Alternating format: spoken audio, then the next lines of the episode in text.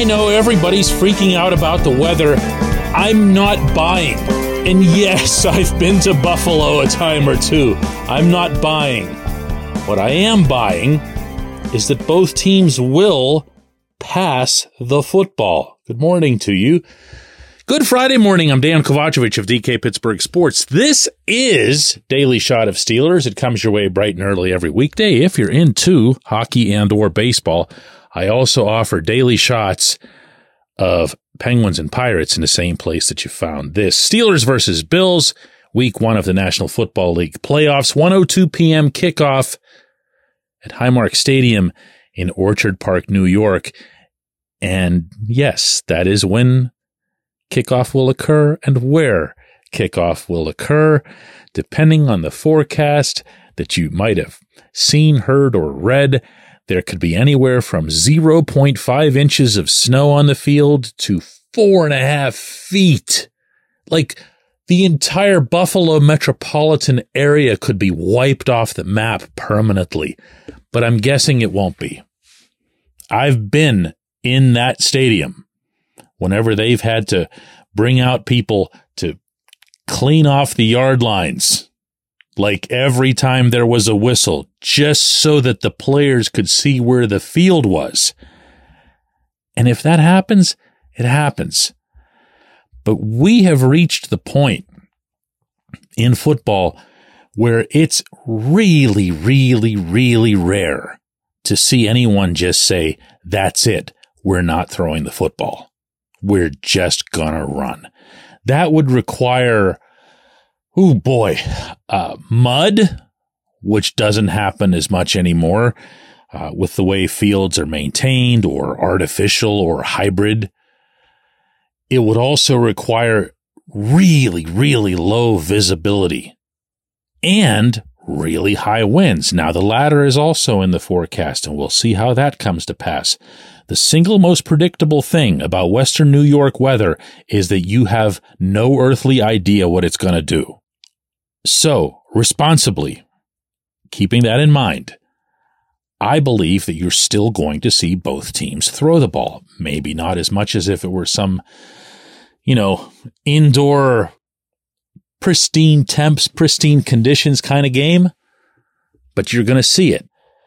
I have a strong feeling that's what the Steelers are preparing for on their end, and there'd be no reason to think that the Bills wouldn't do that since they have Josh Allen on their side. But guess who's back on the Pittsburgh side? That's right, Minkah Fitzpatrick confirmed yesterday that he is in fact going to play. That's not a surprise. It had been suggested for a while now, but it's still significant it can be easy to forget when great players are out the impact that great players can have. And my feeling is that this great player, who by the way is overdue for his first truly great game of the 2003 season, could be massive in this one. Think about it. Allen's thrown 18 interceptions this year. 18. Now, he's also thrown for 29 touchdowns and a whole bunch of yards and 11 wins and all that other good stuff, but 18 interceptions is the second most in the league. And in a low scoring game, an interception, especially one that is followed by a nice return, can be all it takes to swing the score in one direction or the other. And nobody's in a better spot to do that, meaning based on his background and voluminous precedent, than Minkah is. If that sounds like I'm drawing up something based on hope or wishing or whatever, look at Allen's 18 interceptions another way. He's thrown at least one interception in 14 of Buffalo's 17 games. That's a pretty equal opportunity distributor of picks.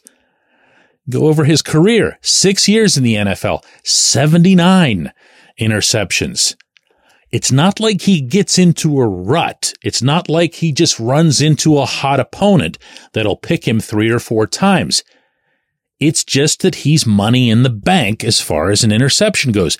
The Steelers are going to have at least one interception in this game, according to, well, everything.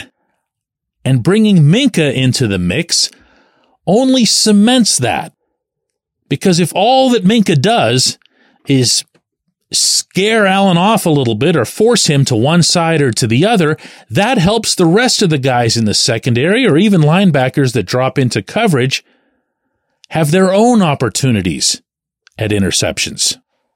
But there's another factor in this too, and it's something that Teryl Austin brought up yesterday before practice on the south side. Well, he, he does just about everything for him. Obviously, he can run, he can throw, uh, he can improvise. Uh, so the biggest thing for us, I think, like most people, you probably go into the game and you want to make sure that you uh, try to keep him contained. Um, not let him get outside the pocket where he can really make some damage uh, and, and, try to limit his explosives. And, and, you just go into the game with that, and you just have to keep plugging away, knowing that uh, he's a great player and he'll probably make a play or two, and, and we just can't let that snowball, and we got to you know fight back and, and, and make our plays when they're available. See, that's the way the Steelers have always played Allen defensively. That's always been their focus. They kind of treat him the way they have Lamar Jackson. They collapse in from the sides. They make sure above and beyond anything else that he doesn't get loose out of the pocket, possibly for a run, because he can turn that into something significant. And if he gets comfortable with it, he can turn it into a lot of something significant. Not to mention freeing himself up to hit Stefon Diggs or whoever downfield. The Steelers are one and three when they've faced Allen, so it's not like they've had a ton of success against him overall, but they have been good at this. Missing TJ Watt will hurt this facet, which is why I expect Markus Golden to get most of the snaps in TJ's absence, but also to keep things pretty simple. They're not going to ask Markus to get after the quarterback nearly as much as they are to contain him. The same will probably go for Alex Highsmith on the other side, although that kind of comes naturally for Highsmith anyway. If they can do that, if they can limit Allen to his little pocket and just let him take the risks that he usually does, there's going to be an interception, maybe more than one that could be enough all by itself to make a difference. Luxenberg, Garbett, Kelly, and George, LGKG is a personal injury law firm in western Pennsylvania that represents people hurt in car accidents or who need help with workers' comp or medical malpractice. When the attorneys at LGKG make you a promise, they keep it. They've been keeping promises in our region for over 80 years. LGKG's been AV rated, the highest rating a law firm can receive, and they've been designated super lawyers. That's actually a thing for over 15 years. It's a rare combination. LGKG has offices in Cranberry, Newcastle, Beaver Falls, Butler, and Ellwood City. Learn more about them by visiting lgkg.com or by calling 888 842 5454. LGKG.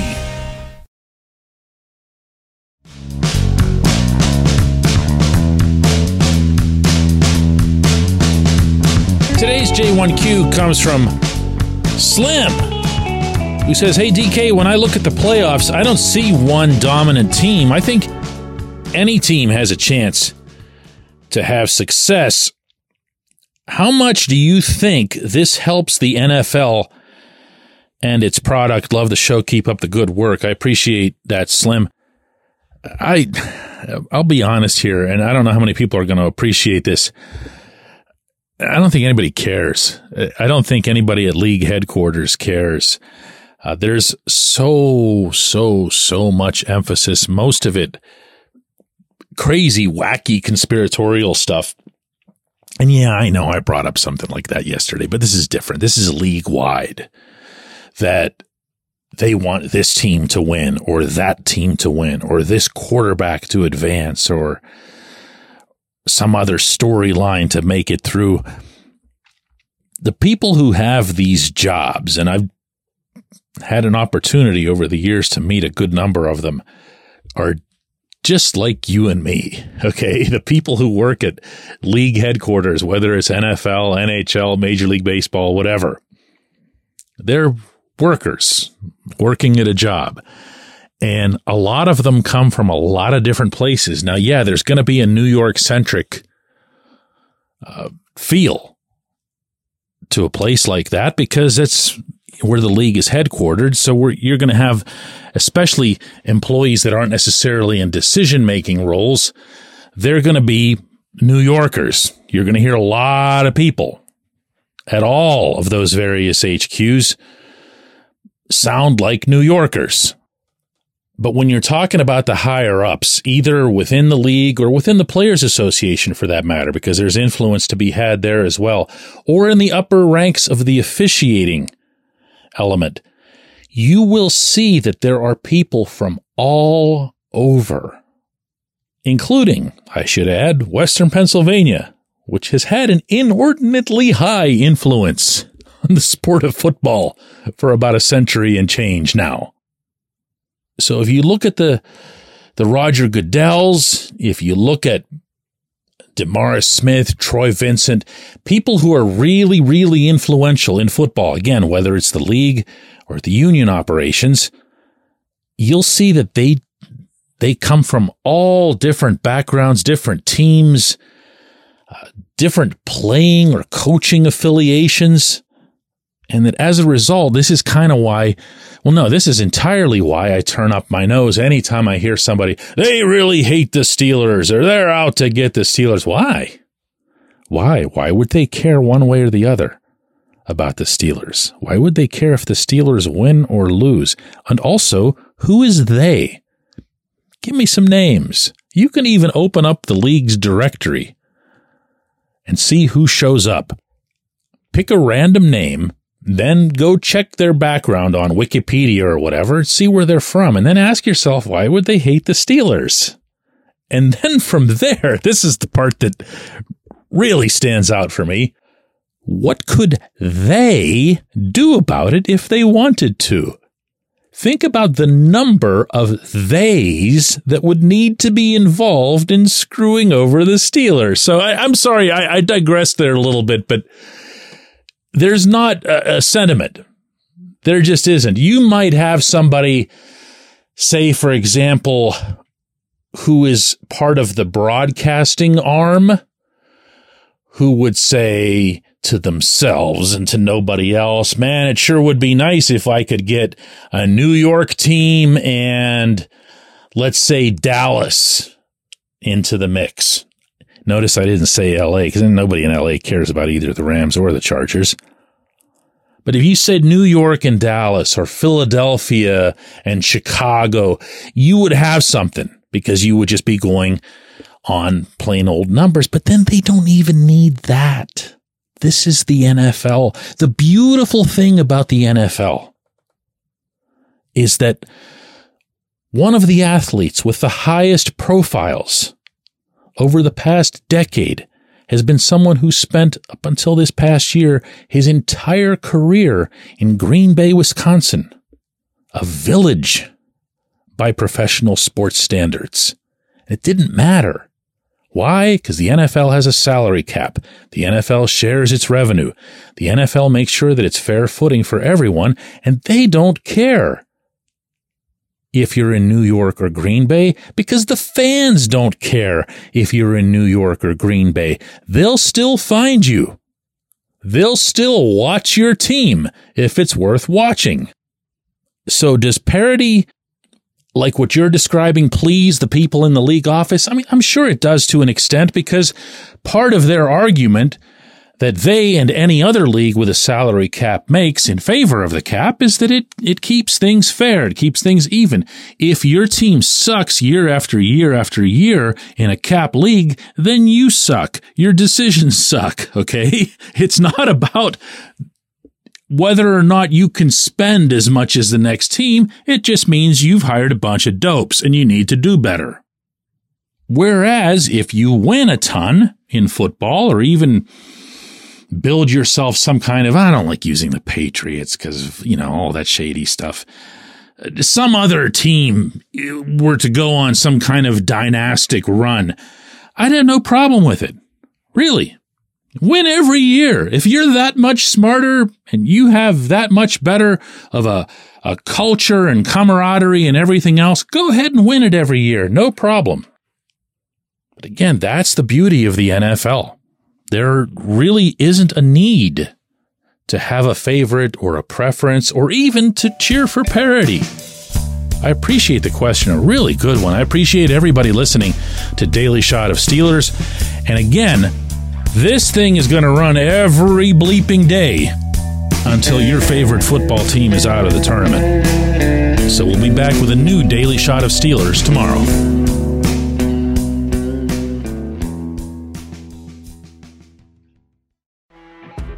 You know, when you're listening to a true crime story that has an unbelievable plot twist that makes you stop in your tracks? That's what our podcast, People Are the Worst, brings you with each episode. I'm Rachel. And I'm Rebecca. We're identical twins who love true crime cases that make you say, didn't see that coming, and we hate the people responsible for them. Listen to People Are the Worst now on Apple, Spotify, or wherever you get your podcasts.